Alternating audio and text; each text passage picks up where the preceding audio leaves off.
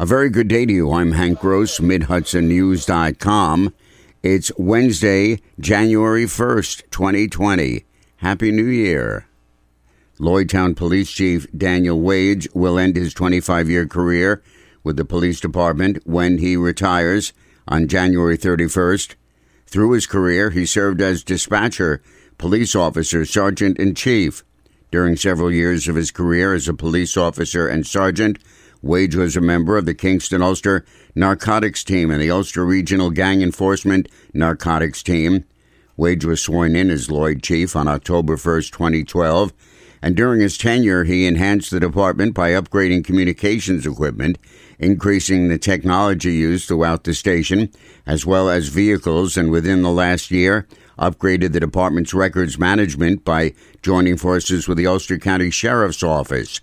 Wage held the position of president of the Ulster County Police Chiefs Association for 2 years and was an active member of the Joint Terrorism Task Force.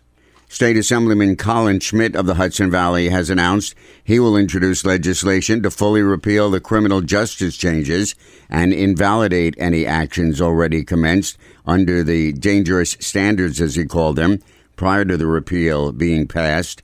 Schmidt, who voted against the changes, pointed to a recent Rockland County incident in which an illegal immigrant who is not licensed to drive mowed down and killed a mother as she walked along Route 9W recently.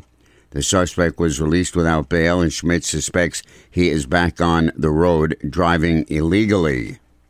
The City of Newburgh budget that takes effect on New Year's Day includes firefighter and police officer layoffs to balance the spending plan. 15 cops were to be given pink slips, but Mayor Torrance Harvey says the police department cuts will not be as deep as originally planned.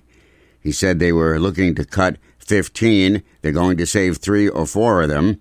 There were also 16 firefighter positions to be cut, but because of retirements, a couple of them will also be saved.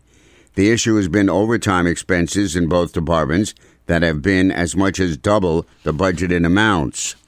Joseph Gluck, the man who prevented the machete attack on attendees at the Saturday night, December 28th Hanukkah gathering from having a worse outcome, was honored on New Year's Eve Day for his bravery. Gluck threw a coffee table at the man, who then stopped his attack, and as he fled, Gluck followed him outside and took down his license plate. A police license plate reader spotted the vehicle in New York City, where the suspect, Grafton Thomas of Orange County, was apprehended. Thomas has been charged by federal authorities with 5 counts of committing a hate crime. I'm Hank Gross, MidHudsonNews.com.